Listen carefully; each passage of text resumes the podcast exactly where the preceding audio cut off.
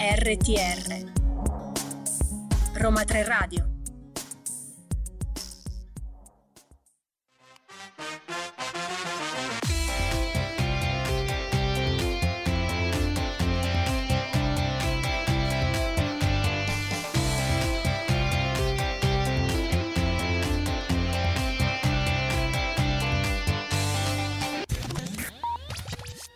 Sono le 14.05, qualche minuto in più del quale assolutamente mi assumo la responsabilità, siamo un po' in ritardo, ma ci siamo.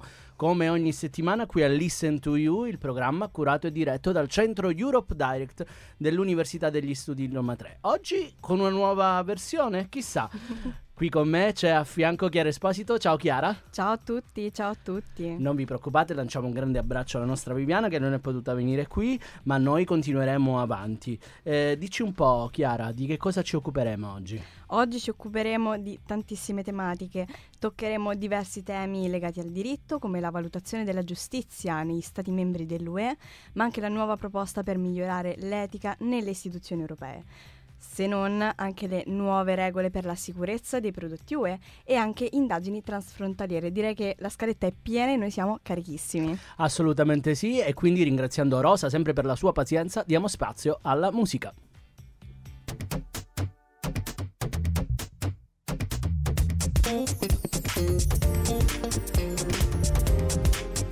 RTR Roma 3 Radio. Parliamo di norme, parliamo di giustizia, l'avevi anticipato tu Chiara, e sicuramente parliamo della valutazione della giustizia nell'Unione Europea. E lo facciamo perché la Commissione Europea questa settimana ha pubblicato proprio l'undicesima edizione del quadro di valutazione UE sulla giustizia quindi sul rapporto eh, degli organi giurisprudenziali e giurisdizionali nell'Unione. Una panoramica annuale che fornisce dati comparativi sull'efficienza, sulla qualità e sull'indipendenza dei sistemi giudiziari negli Stati membri. Io direi che questo quadro di valutazione va spiegato anche perché quest'anno contiene grafici su 16 settori, quindi è molto ampio. E infatti troviamo dei dettagli sul modo in cui le autorità nazionali trattano il tema della corruzione e soprattutto la durata dei procedimenti relativi ai casi di corruzione per l'appunto, ma anche modalità specifiche per facilitare parità di accesso alla giustizia per anziani, vittime di violenza domestica e di genere e persone a rischio discriminazione.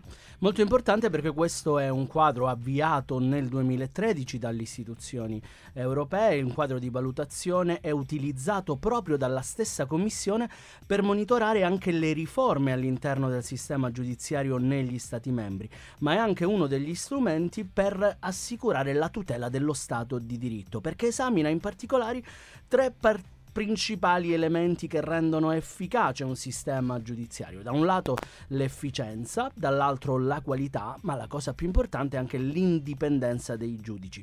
Come nelle edizioni precedenti, l'edizione del 2023 presenta i dati di due indagini di Eurobarometro sul modo in cui i cittadini e le imprese percepiscono l'indipendenza della magistratura in ciascuno Stato membro. Effettivamente però partiamo dai risultati, cerchiamo di sviscerare qualche informazione. Poi ti passo la palla Claudio, perché ecco un aspetto molto importante è sicuramente la percezione dell'indipendenza della magistratura, che rimane problematica. Quindi l'indagine Eurobarometro per l'appunto che abbiamo citato mostra che dal, 2006, dal 2016 scusate, questo tasso è migliorato in 15 Stati membri, ma è anche diminuito o rimasto stabile in 12.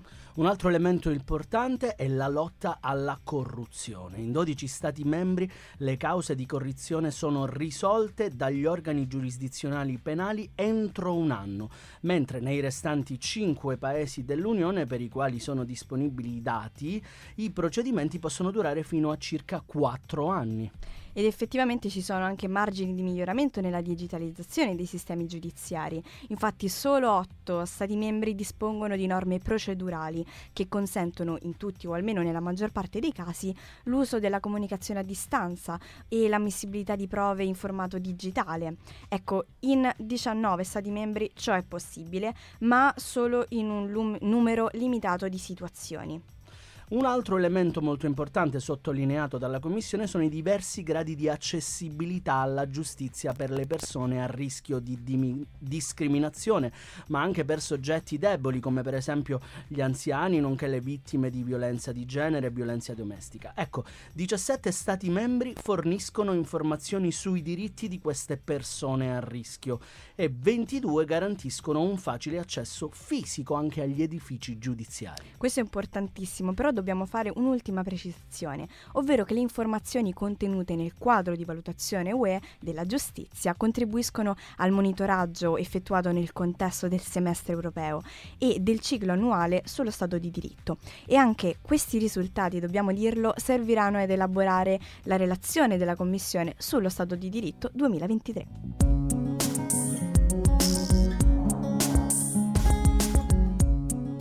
RTR Roma 3 Radio. Ed eccoci qua, ritorniamo in diretta con una importante notizia secondo me perché parliamo un po' dei soldini dell'Unione Europea perché è stata presentata la proposta di bilancio dell'Unione Europea per il 2024. La Commissione Europea, che è l'istituzione diciamo, che si occupa proprio di elaborare questa proposta, ha presentato dinanzi alle altre istituzioni europee il bilancio per il 2024. In tutto si tratta di 189,3 miliardi di euro che saranno integrati da sovvenzioni provenienti dal Next Generation EU per un importo stimato di 113 miliardi di euro. Eh, dove prende l'Unione Europea queste risorse? Una domanda che credo si facciano molti ascoltatori. Una percentuale proviene dall'IVA e dal reddito nazionale lordo di ogni Stato membro. Queste di cui vi sto parlando sono le cosiddette risorse proprie classiche, eh, dove troviamo anche i dazi doganali e agricoli che provengono dal mercato interno, insieme a una risorsa propria basata sulla plastica e altri meccanismi di compensazione che provengono dagli anni precedenti. E dopo questa pillola di divulgazione Ecco, facciamo un punto su questo bilancio. Continuerà a sostenere la ripresa economica e a creare posti di lavoro, quindi queste sono le sue finalità manifeste, ma rafforzerà anche l'autonomia strategica dell'intera Europa. Il progetto di bilancio 2024 infatti indirizza i fondi verso settori in cui possono mh, insomma, essere maggiormente importanti interventi e quindi si tara sulle esigenze di ripresa degli Stati membri. Ovviamente questi finanziamenti contribuiranno anche a modernizzare e rafforzare l'Unione Unione in generale, sostenendo priorità politiche ecco, stabilite eh, rispetto alla transizione verde, alla transizione digitale. Molto importante anche cercare di dare i numeri. Noi in questo programma siamo bravissimi. Più in dettaglio, infatti, il bilancio proposto contempla alcuni stanziamenti eh, o che potremmo chiamare con termine tecnico impegni di spesa. Diamo qualche numero ai nostri ascoltatori. 53,8 miliardi di euro saranno destinati alla politica agricola comune e 1,1 miliardi di euro per il Fondo europeo degli affari marittimi, la pesca e l'acquacultura. Sono due ambiti eh, di beneficio degli agricoltori e dei pescatori europei sia per rafforzare la resilienza di questi settori, sia anche per far sviluppare il settore ittico e agroalimentare. Poi invece 47,9 miliardi andranno a sostenere la coesione economica, sociale e territoriale, nonché infrastrutture su cui si baseranno le già menzionate transizioni green, ma anche altri progetti prioritari, o almeno così considerati ecco, dall'Unione. Veniamo poi a 15,8 miliardi di euro che andranno a sostegno dei nostri partner e quindi rispetto agli interessi che abbiamo nel mondo globale, di cui 11,4 miliardi saranno proprio destinati allo strumento di vicinato, cooperazione e allo sviluppo e cooperazione internazionale.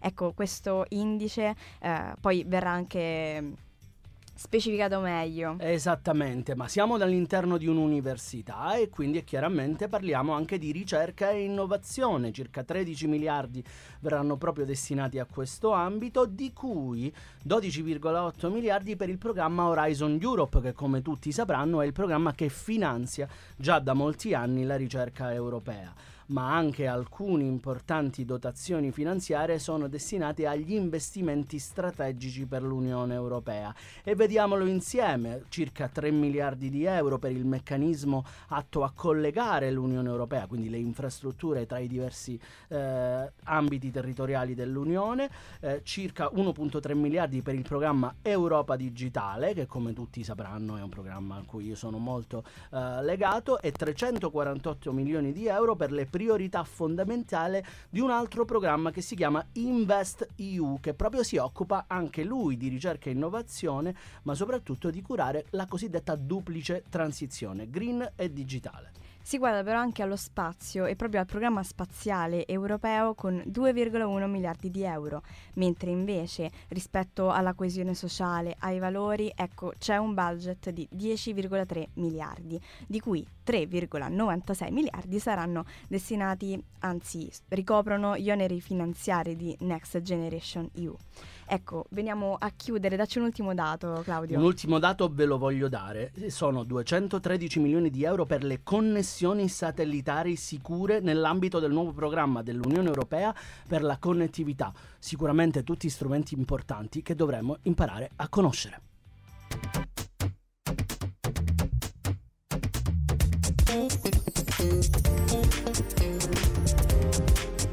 RTR Roma 3 Radio e direi che si continua con l'attualità. Da pochi giorni è entrato in vigore infatti il regolamento generale sulla sicurezza dei prodotti. Di cosa però stiamo parlando? Le nuove regole cercano di affrontare i principali cambiamenti sociali che hanno influito sulla sicurezza dei prodotti di consumo negli ultimi due decenni.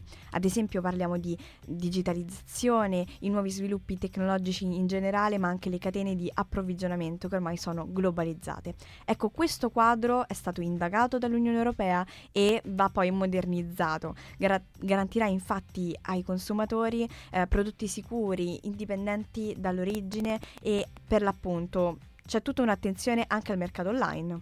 Esatto, perché queste regole vanno a incidere anche indipendentemente da dove questi prodotti vengano venduti, se nel mercato diciamo digitale o nel mercato chiamiamolo così analogico, perché l'obiettivo di questo regolamento è proprio la sicurezza, soprattutto garantire che i prodotti di consumo sul mercato dell'Unione Europea siano sicuri. Si applica sia a prodotti non alimentari, che siano essi venduti offline o online, ma soprattutto anche a prodotti all'interno di quelle che sono le transazioni eh, diciamo di consumo. Prevede infatti una rete di sicurezza reale per i consumatori che affrontano queste problematiche e questi rischi continuamente, anche dovuto al fatto alle differenze tra le diverse legislazioni interne all'Unione Europea. Vediamo in particolare quali sono gli elementi eh, chiave. Innanzitutto eh, c'è tutto un ambito eh, dedicato alla natura evolutiva del prodotto o la sua interconnessione connettività nella valutazione della sicurezza dei prodotti di consumo,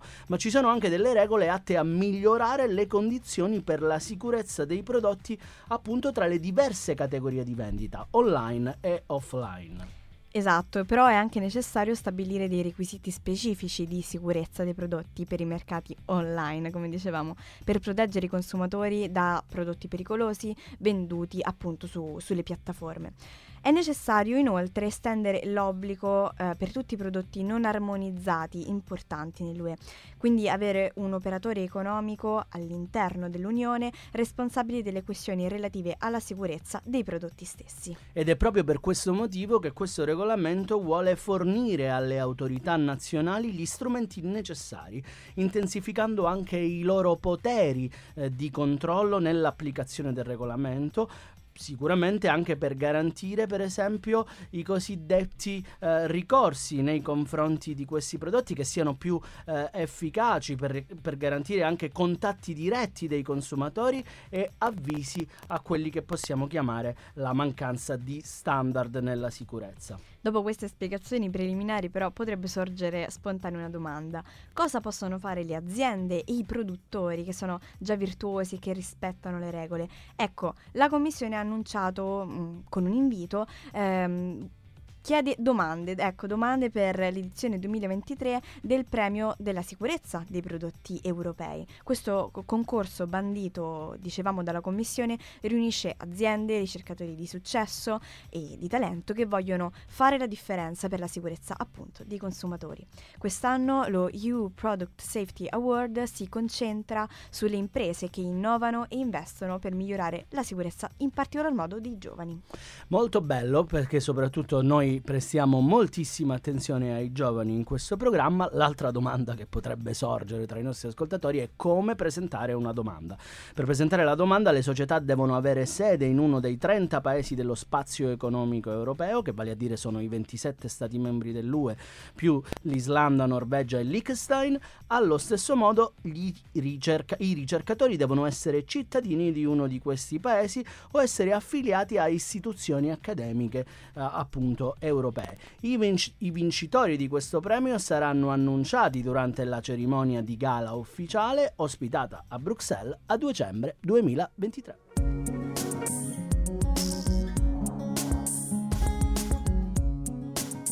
RTR Roma 3 Radio Vuoi un'Europa di pace? Vuoi il meglio per la tua famiglia, i tuoi amici e il futuro dei tuoi figli? Ecco perché ti sta a cuore proteggere il clima e il nostro pianeta. Difendi i tuoi valori. Credi nella libertà e nella democrazia e anche nell'energia pulita e rinnovabile prodotta in Europa. Certo, la strada è ancora lunga, ma, ma ce la faremo, perché camminiamo insieme, con te. L'Europa sei tu. L'Europa sei tu, il programma comunicativo lanciato dalla rappresentanza in Italia della Commissione europea e del Parlamento che noi ospitiamo anche qui a Listen to You. Giustamente, insomma, siamo Europe Direct. Mi sembra normale. Chiara, dici un po' di cosa continuiamo a parlare? Continuiamo a parlare, anzi ci spostiamo, ecco, facciamo un piccolo preambolo, dal cuore dell'Europa, ecco, con tutte le notizie che abbiamo vi abbiamo dato finora ai confini. Ci spostiamo infatti sulle indagini transfrontaliere. Ecco di cosa si tratta. I deputati hanno votato per adottare nuove regole sullo scambio di prove elettroniche da parte delle autorità incaricate dell'applicazione della legge. Il pacchetto legislativo di cui vi stiamo parlando è stato adottato dal Parlamento europeo martedì e introdurrà un quadro coerente eh, dell'UE per la gestione di appunto prove elettroniche eh, e accelererà il processo di raccolta, manterrà garanzie eh, appunto in linea con i diritti fondamentali. I deputati in particolar modo hanno adottato questo pacchetto in due parti, con 433 voti a favore favore, 157 contrari e 34 astensioni.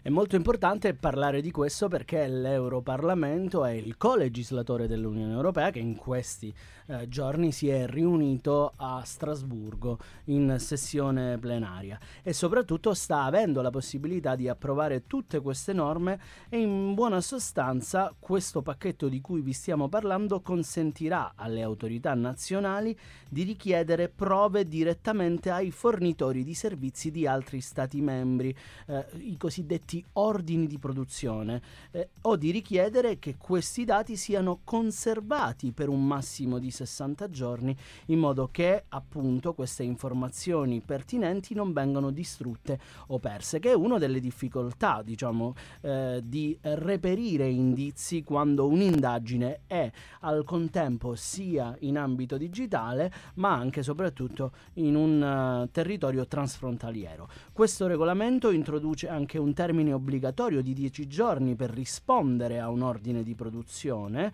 8 ore in caso di emergenza, Chiara, quindi in un certo senso avvisa eh, le autorità di, degli altri Stati membri e come parte dello stesso pacchetto i deputati anche hanno adottato una direttiva che impone a questi fornitori di servizi che offrono all'interno dell'Unione Europea questa particolare eh, diciamo, funzionalità di nominare eh, alcune autorità designate o rappresentanti legali in cui gli Stati membri possono eh, soddisfare queste richieste, possono dirigersi eh, direttamente per reperire prove elettroniche. Inoltre i deputati hanno introdotto disposizioni che garantiscano che le autorità possano rifiutare le richieste di prove quando hanno preoccupazioni sulla libertà dei media o la violazione dei diritti fondamentali nello Stato membro richiedente. Ecco appunto c'è sempre questa vigilanza, non, non veniamo lasciati mai soli. E i fornitori di servizi saranno inoltre in grado di segnalare le preoccupazioni appunto rispetto alla libertà dei media di cui parlavamo. Hanno inoltre eh, garantito sempre ecco in questo quadro che le autorità ordinatrici che richiedono i suddetti dati sensibili come traffico, ehm, i dati sul traffico, anzi ehm, ecco, debbano necessariamente eh, avere un contatto con le autorità del paese di destinazione per garantire, dicevamo, la trasparenza.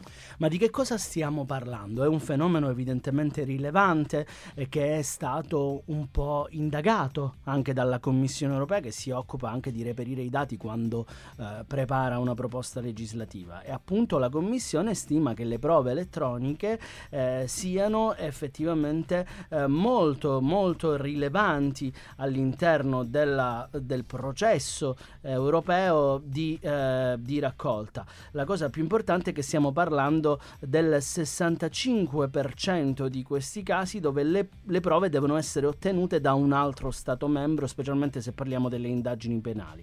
Tra l'altro le prove possono consistere in dati di contenuto come testo, voce, immagini, video, suoni, oppure dati sul traffico come appunto ci dicevi tu, o dati per esempio sull'abbonato, pensiamo alle informazioni identificative per un cliente telefonico. Attualmente lo scambio di questo tipo di prove dipende da una varietà di accordi bilaterali e internazionali tra gli Stati membri. Queste procedure possono rischiare di essere lunghe, ecco perché la necessità di un regolamento. Io direi che chiudiamo con una citazione eh, della relatrice Sippel. Questo è un enorme passo avanti per la cooperazione delle autorità di contrasto negli Stati membri dell'UE e dei fornitori di servizi. Il Parlamento ha assicurato che i diritti fondamentali rimangano protetti.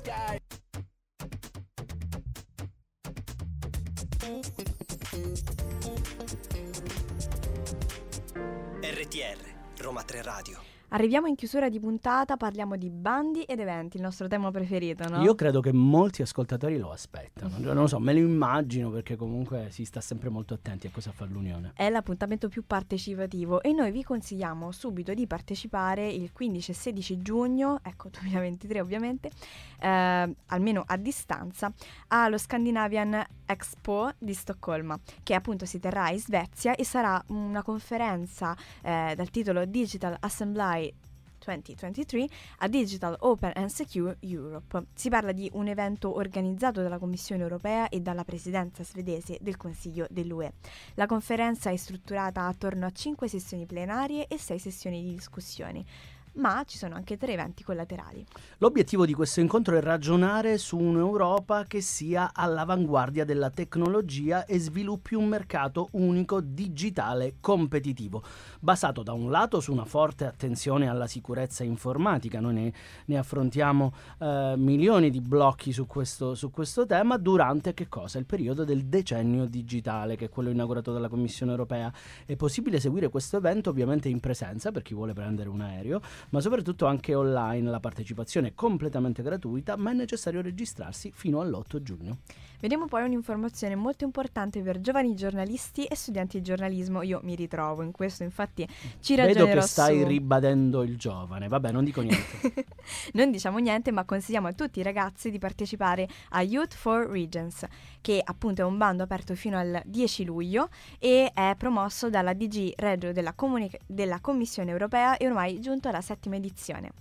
Possono candidarsi, ed ecco perché Chiara sottolineava, i giovani tra 18 e 30 anni, cittadino di uno Stato membro dell'Unione Europea o di un paese della politica di vicinato, che dimostrano di avere un interesse per le realizzazioni dell'Unione Europea delle sue politiche di coesione nel proprio paese e abbiano anche una sorta di esperienza lavorativa come giornalista, per esempio con massimo due anni di esperienza, oppure anche una laurea, stiano studiando eh, per conseguirla. I vincitori di questa iniziativa parteciperanno inoltre a un altro concorso che è il premio Megalizzi Nieleschi per aspiranti giornalisti che verrà assegnato l'11 ottobre 2023.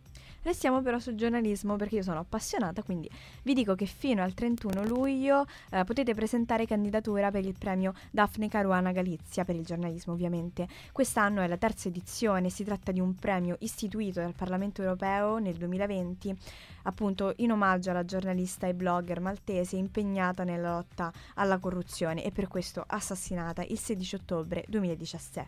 Ecco, questo premio vuole essere un riconoscimento annuale per il giornalismo d'eccellenza che promuove e difende principi, valori fondamentali nell'UE come la dignità umana, la libertà, la democrazia e l'uguaglianza, ma anche lo Stato di diritto e i diritti umani.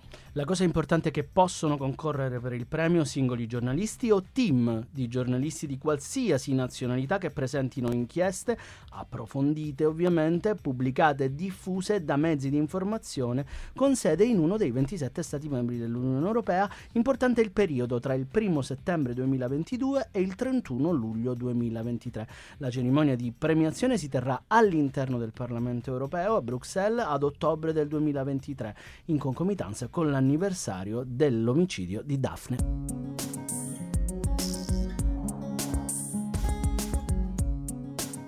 RTR Roma 3 Radio allora Chiara, questo è veramente il momento in cui io di solito mi sento un po' eh, ansioso perché arriviamo al momento del UE la sai, il vero falso eh, sull'Unione Europea. Ma non mi dire che anche tu hai preparato una domanda. Me la sono preparata. Sono... Oddio, io pensavo di essere Guarda, salvo. No, no, no, Viviana mi ha informato di questa tradizione e non mancherò. Ecco, la domanda di oggi forse un po' scomoda, diciamo così. Ecco qua. È Ti vero- informato bene, Viviana. è vero che dietro tutte le decisioni dell'UE ci sono lobbisti e gruppi di pressione? Ah, vedo una no- domandina eh, leggera. Sì, effettivamente questa è una domanda che credo molti dei nostri ascoltatori si pongano, eh, soprattutto grazie anche ad alcuni episodi che sono successi più recentemente. Allora, è falso, quindi eh, ti hai informato veramente bene Viviana anche su questo. Le istituzioni dell'Unione Europea in realtà interagiscono con un'ampia gamma di soggetti, tra cui gruppi e organizzazioni che rappresentano interessi specifici e svolgono attività di lobbismo. Però il lobbismo nell'Unione Europea è un'attività regolamentata, si tratta infatti di una componente legittima e necessaria nel cosiddetto processo decisionale dell'Unione Europea perché è quello capace di garantire come l'Unione Europea possa agire per tutelare tutti gli interessi specifici dei numerosi ambiti economico, sociale, ambientale o scientifico a cui evidentemente eh, si, si rivolge, ma è anche una chiave nel dialogo aperto e pluralista in cui si basa il sistema eh, democratico. A dimostrazione di questo impegno, eh, l'Unione Europea è aperta anche e soprattutto alla trasparenza. Questo dobbiamo eh, ribadirlo. Non è solo eh, compito delle istituzioni europee come il Parlamento europeo, il Consiglio e la Commissione di pubblicare tutto ciò che avviene all'interno eh, di queste istituzioni, ma hanno anche previsto una sorta di registro per la trasparenza che appunto facilita le persone nel reperire informazioni sulle attività di rappresentanza di questi interessi svolte appunto all'interno di queste istituzioni, nonché anche mh, Chiara reperire dati statistici Ah. eh, su tutte le parti iscritte all'interno eh, di questo registro. Sicuramente sono convinto che ti interesserà proprio come avviene in concreto il processo decisionale. Tutti i relatori di legge, i relatori ombra o anche i presidenti delle Che è commissioni un nome mm, Molto. da giallo. da giallo, il relatore ombra, ma anche i presidenti di commissione all'interno del Parlamento europeo sono tenuti a pubblicizzare questi incontri eh, con i rappresentanti di interessi nell'ambito appunto della, di questa applicazione eh, di, di trasparenza interistituzionale. Ecco, chiamiamo così, così. Questo vale per qualsiasi tipologia di incontro, sia esso finalizzato diciamo proprio ad una legislazione o anche più semplicemente a influenzare il procedimento eh, politico. Sicuramente però eh, qualche domanda potrebbe sorgere sulla questione Qatargate, Eh, in effetti, in perché è effetti. una questione che ha eh, riguardato più direttamente il Parlamento europeo. Ecco, i funzionari di paesi terzi non rientrano in nessuna tipologia di questo registro. Tuttavia, se gli stati non rappresentati eh, nell'Unione Europea sono a loro volta rappresentati da persone giuridiche, uffici, consulenti, sono tenuti a registrarsi. Eh, quindi se i paesi terzi assumono un uh, consulente, questo deve dichiarare ogni rapporto con i suoi cosiddetti, tra virgolette, clienti, entra nel registro dell'Unione Europea. Come abbiamo visto oggi, sono molti eh, gli sforzi che sicuramente dovranno aumentare per eh, riconfermare non solo la trasparenza a livello comunitario, ma soprattutto la fiducia dei cittadini.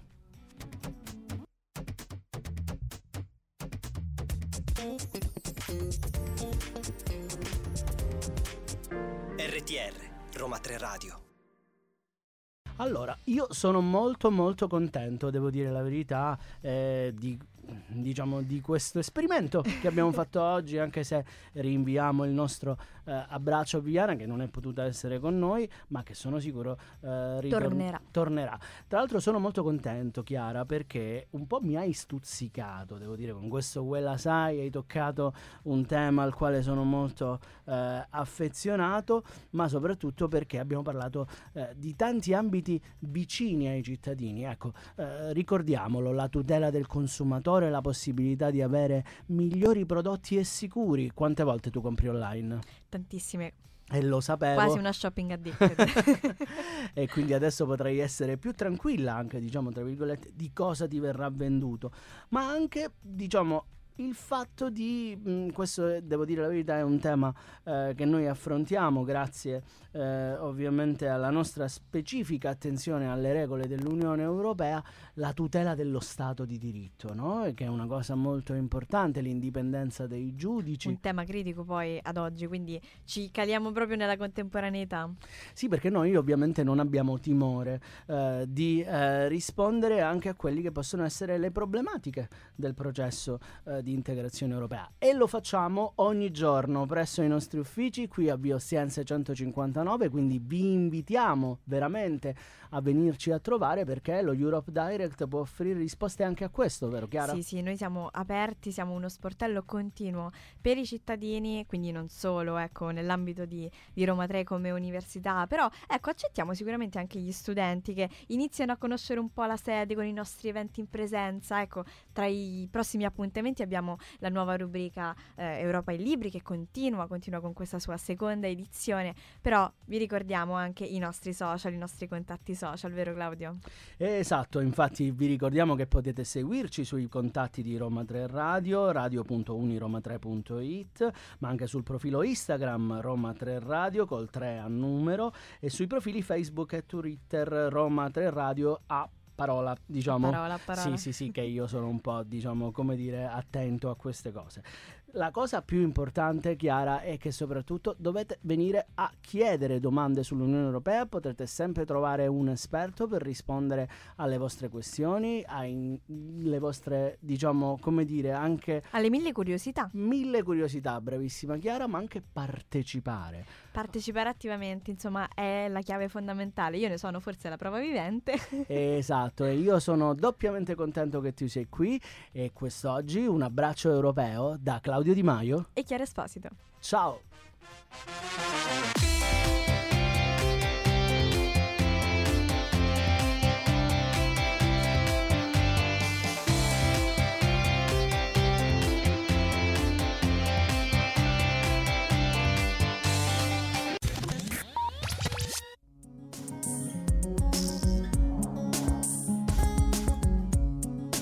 RTR Roma 3 Radio